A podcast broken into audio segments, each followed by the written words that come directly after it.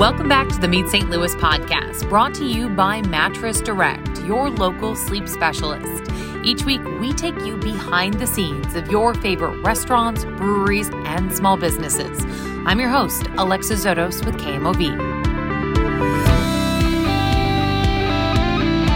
If you follow the winding road of Highway 94, you'll find yourself in Missouri wine country. Augusta is home to local wineries, the Katy Trail, and now a much talked about farm to table restaurant. Chef Philip Day opened Root Food and Wine in 2021. The menu changes monthly depending on the season, the local produce, and when inspiration strikes. We sat down with Philip in a century old home turned restaurant to talk about creating a destination restaurant. He shares his path to owning his own place and the reality that that often means wearing all the hats, including plumber and landscaper. So let's meet Philip. Get the best price on brand name mattresses at Mattress Direct. You'll get the guaranteed lowest price, and the non commissioned sleep specialists will make sure you get the right mattress for the way you get to sleep. You'll sleep better knowing you got the best price on the right mattress when you shop local at St. Louis Mattress Direct. Well, thanks for joining us on the podcast. Yeah, thanks for having me. So, tell us a little bit about this space and your concept here. Yeah, so uh, Root is a farm to table restaurant. Um, I thought that would be a, a great thing for the area. Mm-hmm. Instead of you know having to travel a long ways for for the product, we're kind of amongst where the product's grown. So I think that's really neat. Um, the space itself is 120 years old or so, and um, you know, it, it's a small a small house building with uh, four rooms in it, a kitchen, uh, two dining rooms, and a, bar, a small bar, and yeah. So I mean, it's it mm-hmm. definitely is small, but it kind of suits our our needs. When did you guys open? So we opened April 1st of last year. So 2021. Yeah. Yeah. Had to think about that for a second. I know, it, what has that first year been like? Um it, not even a first full year, right? Well, we're year year and a half right now. Okay, so 20 so 2020. Oh. No. Wait? 2021. You're right. 2021, right? Cuz yeah. it's 22 now. Right.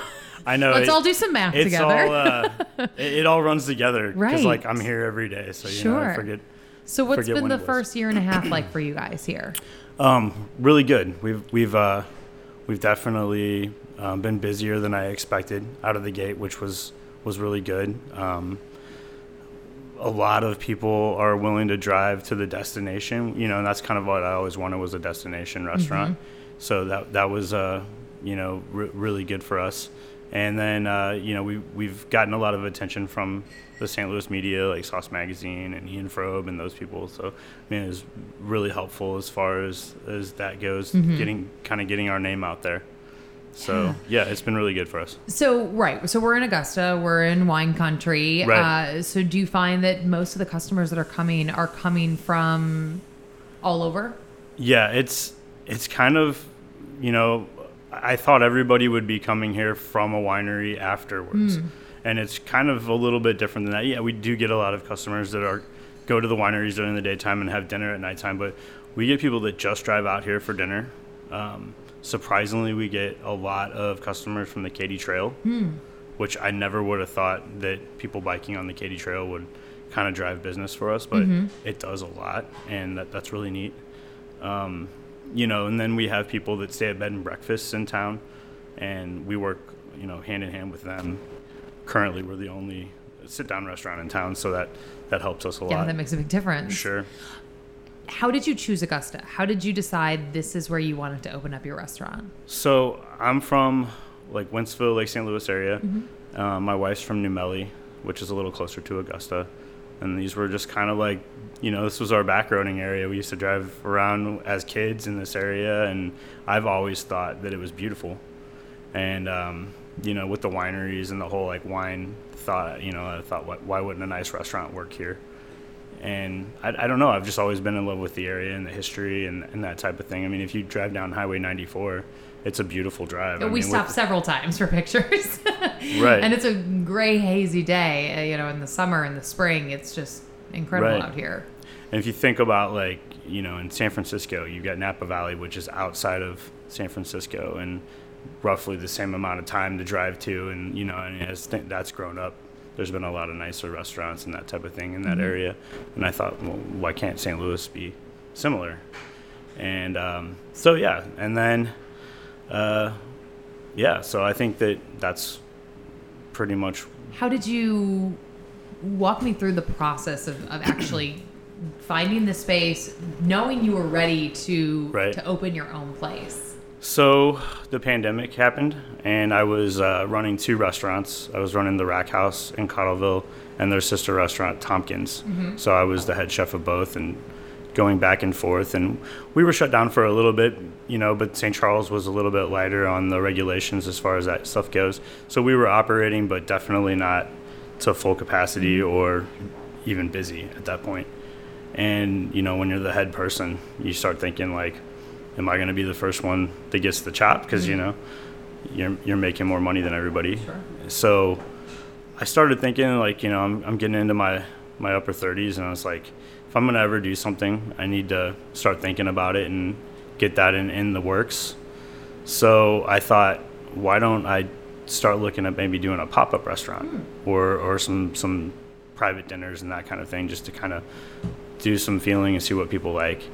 And I've got some really good friends that I went to high school with, um, Ryan and Darlene Mers or Smith, and um, they uh, they have a, a, organic farm in Wentzville, and I use a lot of their produce. And they thought it would be a really neat thing to have people on the farm and do like a little dinner. So we started doing some dinners there, and um, how was the how were they received? Very well. People, well, I think people felt little comfort in being outdoors. Mm-hmm. You know, we spread people out. We had we built tables out of old um, electric wire spools and, and, like you know i had these old chairs that we're sitting in right now and it kind of had that like farmy aspect thing but we were doing tasting menu you know format because we didn't have the ability to have people order things sure so i was basically just cooking dinner for like 40 people. They were all spread out and we you know people loved it. And we did three of them and the last time we did one was uh, it was in the beginning of november and it just happened to be really really cold. Mm-hmm. and we had to start like thinking about you know where are we to put people because it's cold outside. And so we had the greenhouse and we had people lined in the greenhouse mm-hmm. you know and i was like well this is really good but it's probably the end of the year but i wanted to kind of keep the momentum going so i started looking around for places like you know conference centers and that kind of stuff or places that weren't open in the evening mm-hmm. and i cold called uh, randall uh, Oaks, who owns the building that we're sitting in, mm-hmm. and he mm-hmm. had a coffee shop in here and had a little kitchen in it. And I thought, well, this is perfect because I can do my prep here. He's not open in the evening. So, you know, I cold called him and he thought it was a great idea and we kind of struck up a deal. And so in your mind, you were still thinking this would be just a pop up situation? Yeah, I was doing it on Sundays. So I was working, you know, 70 hours a week plus my pop up, you know?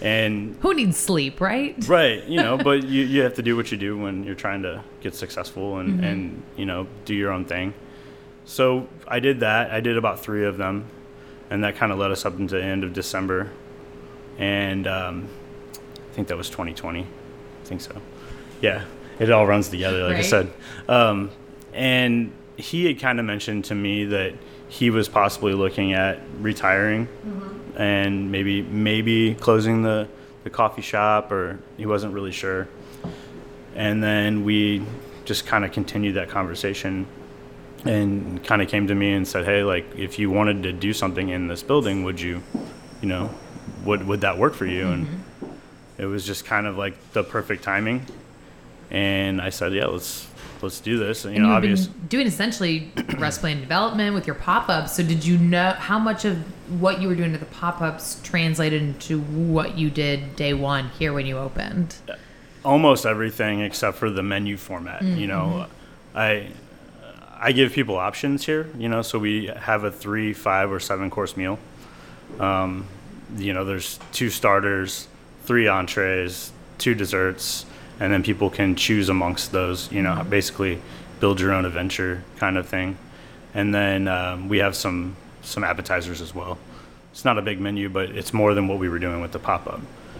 Um, you know, so uh, the the recipe development. You know, some things are things that I've done at other restaurants. You know, some things are are brand new. It just kind of depends on what product I have available. I mean, that's really What what, what drives drives us. You know, like I said, my, my friends Ryan and Darlene are are very uh, they're a huge part in, in what I'm doing here. You know, yeah. they- So how often is your menu changing? Walk me through sort of that process for you. well, when we opened up, we were doing once a week, Wow. and that was really fun. Um, you know, I was really pushing the limits of my own uh, creativity, Mm-hmm. but you know, when you're trying to be not only the chef, you're the general manager. You're, you know, I'm learning how to do the other side of things too that I had never done before. Sure. You know, bookkeeping, and my wife helps me with a lot of that stuff. But, um, you know, I had to like kind of take a little step back from that. So we do once a month, which is still, Still a lot. yeah, yeah. So that's that's a you know a thing too. So I find myself like at the beginning of each month really like brainstorming what the next month's gonna be, and then you have to write recipes and and sometimes things don't come together like you think they're going to. So you know if you're changing a presentation or the way we did this sauce like in the middle of a menu like that that happens, but. Um, I think for the most part, it's, it's come together pretty well. What do you have a favorite season to cook during? I love the fall. Well, the, I don't know. I, I find myself like fall and spring both, but for different reasons. I I love to hunt and I like to fish, and I've always been kind of like a woodsy type person. So in this, you know, when I, in the fall, I can't wait till spring and you know find morel mushrooms and go fishing, and in the spring, I can't wait till it's fall and I can go deer hunting or you know that kind of thing. And and so I always try to have some sort of a, a game item or a, a a foraged item on the menu, and that's something that I really like to do. Do you think that brings a, a uniqueness to what you're doing here and, and what people are, uh, you know, what they can find in this part of our region? Sure. So I, I think I always try for it to be familiar. Mm-hmm. I don't ever want it to be some you sit down and you're like, I, I have no idea what any of this is. Mm-hmm. Um, maybe you don't understand the terminology or that, but when the plate gets in front of you, it's like, oh, okay, this this is really just meat and potatoes, Mm-hmm. you know. But some, it might be something different. Um, so I always try to like have that familiarity. Is that a tough thing as a chef to like kind of sometimes rein in that own creativity to find what the customer is looking for? Like, how do you balance that? Well, I think because we're trying to be as local as possible, Mm-hmm. that kind of ropes me in. Where there's some days where I'm like, man, I really wish I could cook scallops today. but you know, like I've created a, a farm to table restaurant or you know, locally sourced restaurant, Mm-hmm. and so that rope that like ropes me in. So I'm using these flavors that people kind of grew up with. You know, Mm-hmm. people know beef, people know pig. You know, they, they know that kind of stuff, and um, they they know morel mushrooms because they maybe they didn't have them the way that I do them, but you know they they grew up with them. So um, I think the customers are pretty receptive to what we do. Um, I think I think uh, it's like one of those things where you're like um, under. You, you kind of keep the expectations low and then over deliver kind of thing, Yeah, that's always nice. Yeah. and, and I think that's that's really worked out good for us. Yeah. So, have you uh, been cooking a long time? Walk me back to your early food memories. How did you start cooking when you were little? When did you? Well, my grandmother was, you know, I've got the, the typical story. Like, my grandmother was, like, always in the kitchen and a great cook. Um, my mom was the youngest, so, like, she missed that. She didn't have to be in the kitchen as much as her sisters did. And, you know, so growing up, you know, it was always, like, a awesome thing to go to grandma's house on the weekends. My parents are from northern Missouri, like, around Kirksville. Okay. So we always like every weekend they didn't have a friend group here, so every weekend we would go to Kirksville. And I was always like, okay, wow, dinner's way better than it was. And and you know, it's funny. My mom, after since I, my sister and I have moved out and have our own families, she's like a much much much better cook. Now than she she's become the grandma that cooks. Right, right. She's taking on that role. Yeah, so I always was like very excited to eat things that my grandma, you know, was was cooking, and it was just great. She had a, a big kitchen, and she always was in the kitchen doing something. You know, when we were kids, and she was probably annoyed by us and telling us to get out, but we were always, you know, in there. And I think that you know, even my cousins are are very much into like cooking and that type of thing. Um, none of them professional, but When did you? What was your first restaurant job? So I started at Krieger's Pub and Grill when I was in high school. I got a job dishwashing, and like two weeks later, the fry cook didn't show up, and they were like, "Hey, Philip, do you wanna you wanna go fry things?" And So I did that, and I was always pretty good at that. They didn't know that I was like sandbagging, and that's why I was able to keep up.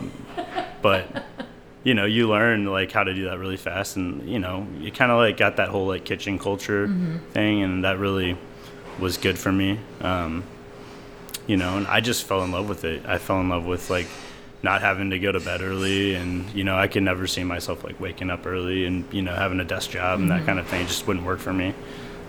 Did you uh, go to culinary school or did you just learn within the restaurant? So I, I did go to. I went to Forest Park for a little bit. Um, I did most of the culinary classes, and then I got offered a sous chef job, and it was like, okay, well, I'm going to school to be a chef, and they're offering me a job as a sous chef. So it's kind of like I got where I was at, and mm-hmm. like I said, I wasn't very much of a scholastic person anyway, so I decided to just continue to work, mm-hmm. progress my career that way. Mm-hmm. I was learn. yeah, I was doing like you know basic education at St. Charles Community College, and then I was driving all the way to St. Louis, and it was like one of those things that kind of met myself coming and going a little bit. what would you say throughout your jobs at restaurants prepared you to own your own? What do you Um, feel like was the biggest? Well, that's always been a goal. You know, I mean, even when I was in high school, I started to, you know, really think about like, is this the direction I wanted to go? And I, I learned really fast when you work for people. You know, you kind of, especially in restaurants. I mean, mm-hmm. you're, you're giving up a lot. You know, you're not you're not there with your friends anymore on Fridays and Saturday nights, and you don't make very much money. You know. And I thought, okay, well, if I'm ever gonna you do it for the glamour, is, is what you do it for, right? right. Well or you just found some i just honestly found something that i was good at you know? And like i, I felt like uh, you know like I, I was one of the better ones in the kitchens that Mm-hmm. i worked in. And you just you know that kind of stuck with that. But i would say you know i just kind of had that that plan you know from pretty young like probably 18 or 19 that i was someday i'm to open a restaurant and I worked with um, I worked in this restaurant in New Melle called the Fireside, which it, like outside looking in, it was like a bar and grill with like chicken wings and steaks and that kind of stuff. But they were you know making like real sauces, you know bechamel and hollandaise sauce and like those things that I had never seen before. And there was a chef there um, that had worked for uh, French chef Marcel Keraval, and he told me he said like if you want to you know go to learn something you, should go work for a french chef. So he got me a job at cafe de france in st louis mm-hmm. and that was like really the foundation of my cooking. Like mm-hmm. you know we working for him it was almost like you know reading a book like a Escoffier you know? Everything we did was really classic but it was done the right way and, and it was almost like being in culinary school you know? Mm-hmm. So I worked for him for like four years at Cafe de France and worked my way up from making salads to being a sous chef, and that was really neat. And then I uh, I left. I worked at a country club in Lake St. Louis for a while, and he uh, became the chef at Chez Leon for a little bit, and he needed a sous chef and asked if I would come work for him again. So I left the country club to go work with him at Chez Leon, and that was kind of cool because it was a little bit different because he wasn't the owner of the restaurant, so kind of got to see him in a different light, you know. So that was neat. And uh, then I went back to the same country club and became the head chef there. So I was there for off and on like seven years. Do you feel like each of those places taught you a little something different to to help you get to where you are now? Yeah, I think country clubs for sure because you're doing everything from, you know, as a matter of fact, my sous chef that just walked in worked for me at that country Oh, club, okay. and he ran a snack bar for me. In our snack bar, you know, you're making hamburgers and French fries and and uh, but that was a huge part of the business because people were playing golf and they stop Sure. in and get that quick food. Yeah. But then you're doing people's weddings, you're doing you know um, buffets, you know, like crazy. So you learn a lot about di- different parts of, of running a kitchen and running like a big kitchen with a lot of product products. And I, I kind of learned like what you don't want to do too. You know, like when I be when I become a chef owner, I want to make sure that like I have a small menu. You know, I don't want three walk-ins full of food. You know, I want I want like you know some reach-ins and and you know that kind of thing. So you kind of like learn what you're not going to do. I would say with with Marcel, it was more about learning how to cook, the process of cooking, learning about ingredients that were foreign to me, like truffles and foie gras, and you know things I would consider luxury. And then Chez Leon, um, while we were doing really nice food and it was more of French bistro, and we were doing a lot of people, you know, a lot of numbers. So yeah, it was a busy restaurant. like yeah, doing like you know 250, 300 people in, in an evening, and h- learning how to mass produce really good food. I think that mm-hmm. was, and then learning that that's not what I wanted to do. yeah, You know. and which is obviously very different. You said how many how many seats do you guys have here? So roughly 30. It just depends on how we sit, you know. So if it's a six But a very top, changes intimate space. Right, right. Yeah, so you know, I knew that there like that direction I wanted to go to. Um, I say like I was very inspired by what um, the Stone Soup Cottage was, you know, with the idea of a small amount of, of people, very intimate, that kind of thing. Um, I, I knew that I was going to be in wine country though, and people weren't necessarily coming here for us. Yeah. We so might- did that sort of play into your business plan, your business Yeah, model? absolutely. So, you know, knowing that people might go to the winery, I, I knew that they weren't going to be wearing a tuxedo when they walked in the door, you know. Um, so I made sure that, you know, with our staff, I, I don't ever want to be like too overdressed for our customers. So, you know, we wear jeans. You know, we don't really necessarily have a uniform, that kind of thing. Wanted it to be more like casual um, with the options like changing and, and, you know, people getting to kind of like choose their own adventure with the food. You know, that's something that was a little bit different than what, you know, you would see in a real high end, you know, chef tasting you can have that if you want. You can have everything on the menu if you want, and Mm-hmm. and we design the menu that way. But you can also just you know have a three course meal and come back twice a, a month if you want to. You know, and do you we we get a lot? people. Yeah, I was gonna say, do you get a lot of repeat customers that in your mind you maybe didn't expect as much because of the of the location? Yeah, yeah. You know, I, we we have regulars that live in town um, that are just like you know one of our biggest supporters, and um, they come in twice a month. And you know, now that we changed the menu, you know, I guarantee that they'll be in every month at least, and and that's good. Um, and that's what's nice about having the option of only doing three courses is, you know, you you can try the other things the next time you come. Yeah. What has that support been like from the locals and from the St. Louis area? Well, I mean, overall, it's been overwhelmingly positive. You know, um, we are in a small country town where there's people that have lived here, their families have been here for generations, and they don't like the changes that are happening in town. You know, um, I understand that though. You know, and and you know, I know that what I'm doing here is not going to be for everybody. Um, but I would say, you know, the majority of people in town are supportive of us, and I think they, they like that, and they understand that, you know, Augusta needs these things in order for it to be a viable place, Sure. especially a place that you know is kind of built around tourism with the wineries and that kind of thing. Yeah. How do the wineries being so close play into what you guys do here? Obviously, wine is a, is a part of what you're doing. Talk to me about that that wine background and and kind of how wine plays a role in your in your menu and in your restaurant. So you know, we we offer wines from all over the world. Um, I kind of personally gravitate towards France. That's just because that's where I was working in French restaurants when I first started tasting wine. You know, but um, as far as local wineries, you know, we we use Montelle, we use Mount Pleasant. We're very big fans of Noboleis. That's we love their wines. Um, we've become really good friends with some people in town that have vineyards, and you know, like our Vidal Blanc is a, a single vineyard from the Honeybee Vineyard in town, which they're like some of our biggest supporters. Like they were coming to my dinners that I was doing before it was a restaurant, and you know, building those like relationships with people and learning pe- about you know people's backgrounds in, in, in wine and that type of thing. That's um, that's been really neat. I, I would say we do get a lot of customers that come from wineries. Um, you know, I would say it's not as, as much of a driving factor of our business as what I would have thought it would have been. Which you know, that's I think that's interesting. Yeah. But I think some of that just happens to be because of you know the publicity that we've got and that type of thing. So people are sometimes just driving out here for us, which is neat. It's amazing. Yeah, right. Um, What have what's been the biggest challenge in your year and a half of owning your own restaurant? um, distance to things. I you know I don't have space to get you know giant trucks of food And it's yeah, not I mean, because again, describing this place uh, for our listeners, it's a it's an adorable little house, Right, Um, right. and so I, you know, even looking, there's a porch on one side, you got like a patio on the back. I, I imagine it's tough to get deliveries here. sure. Yeah. I mean, the usually the the liquor companies have been really good about Mm-hmm. Well, delivery. they probably know they know their way around the, the winery town. sure.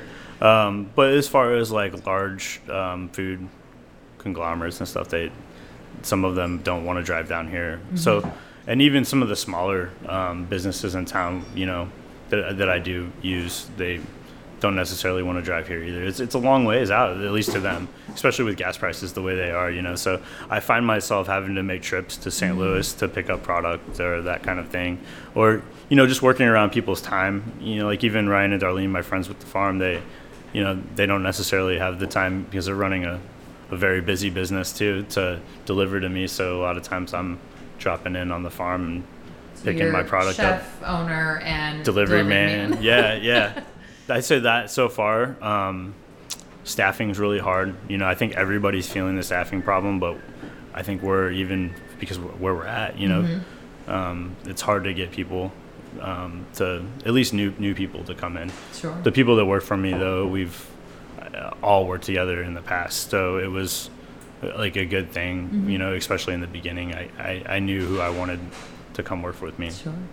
On the flip side, what has been the biggest joy in your year and a half of owning a restaurant? just seeing that it's gonna work. You know, I think that was like I was so nervous in the beginning because I'm in the middle of the country, and it's like, are people gonna care what I'm doing out all the way out there? You know, and I've been, you know, very, uh, very happy that that it's it's been fine. You know. Um, even during the winter last year, you know, I thought winter would be Yeah, uh, that was my that was going to be my question. What has winter been like? How obviously winery season. Uh, it, there's a there's a busier season and there's a less busy season. So you know, we learned last year dur- during the winter that it well, it, it had, we think we had snow every Thursday. So even there was some crazy snow last year. right and snow out here. I mean, just that hill that comes down into Augusta, nobody's going to drive on that. So if it snows, we're closed. I mean, that's unfortunately that's just the way it is. So we kind of keep our fingers crossed when it comes to weather. Um, but you know, I think that was every Thursday, so we weren't even open on Thursdays. But the weekends were good, and we're starting to see that now. Like we're starting to slow down during the week, and we'll probably just be open Fridays and Saturdays through the winter, and then in mid March we'll open back up four days a week. But I think that that's probably been the one of the more challenging things is just dealing with the weather in the wintertime. But Sure. it was surprisingly good on the weekends last year, so uh, you know I think that that was good. What's your hope as you look towards the future with this space and this restaurant? Um, you know, to, to continue to stay, you know, in, in people's eyes, you know, people willing to drive out here. Um, I think hopefully with some of the plans in town, you know, from other other businesses, I think that that will help some of that. Um, eventually, I'd like to expand a little bit, um, have a bigger kitchen. I mean, I, this is the smallest kitchen I've ever Yeah, what is the in. kitchen like here? Uh, like uh, 12 by 10. you know, and that includes the three compartment sink. And, you know, normally on the weekends we, we've got three guys. And I tell you what, I, I probably wash more dishes than I ever did as a young cook or a dishwasher. I wash a lot of dishes because I can wash the dishes and run the pass at the same time because that's how small it is. So, um, but I would say a kitchen expansion would be really nice.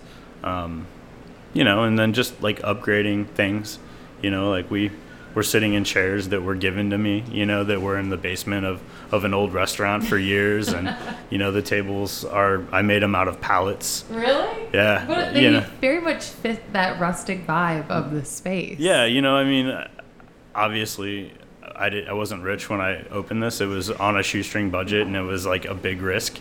So, you know, we did a lot of things like as cheap as we could, and I think you know, as we get more successful, hopefully, we can upgrade things. I mean, even when you like the quality of silverware or, or glasses or the tables and chairs and you know landscaping or that kind of thing. You know, I, I mow the grass too. Mow so- the grass, delivery driver, dishwasher. I- I'm here six days a week. I take Sundays off, and that's people say, "Why aren't you open on Sundays? You make a killing." I'm like, "Cause I need a day off, and I need to see my kids and my wife." Yeah. So How that's old are your kids? so I've got a five year old and a seven year old. Well, he'll be eight next week. Yeah. Did they like coming into the kitchen with you? Have you started sort of that introductory into the, the cooking process with them? It, that's been like one of the best things for me is, you know, we're even during the busy season, we're Wednesday through Saturday and we do lunch all day on Saturday. Uh, so, um, for them to be able to come to work with me on like Mondays or Tuesdays during the summertime. You know, my daughter was helping me wash dishes one day in the back. You know, she could barely, she was standing on a milk crate and couldn't even reach the bottom of the sink, but it was still, you know, cool. I, I could never do that when I worked for other people. You couldn't just bring my kids into the restaurant or, you know, uh, just being able to go home and have Sunday dinner and, you know, Mondays and Tuesdays be home for dinner. That's been like really good for me. Do you hope to sort of create this as a as a legacy for them if it's a path they hope to follow one day? If they want to yeah you know i mean that, there's a lot to uh, to really think about on that you know? I, I look back at things and sometimes i'm like man i should have done you know i should have been an insurance guy like my dad. I could play golf golf three times a week you know?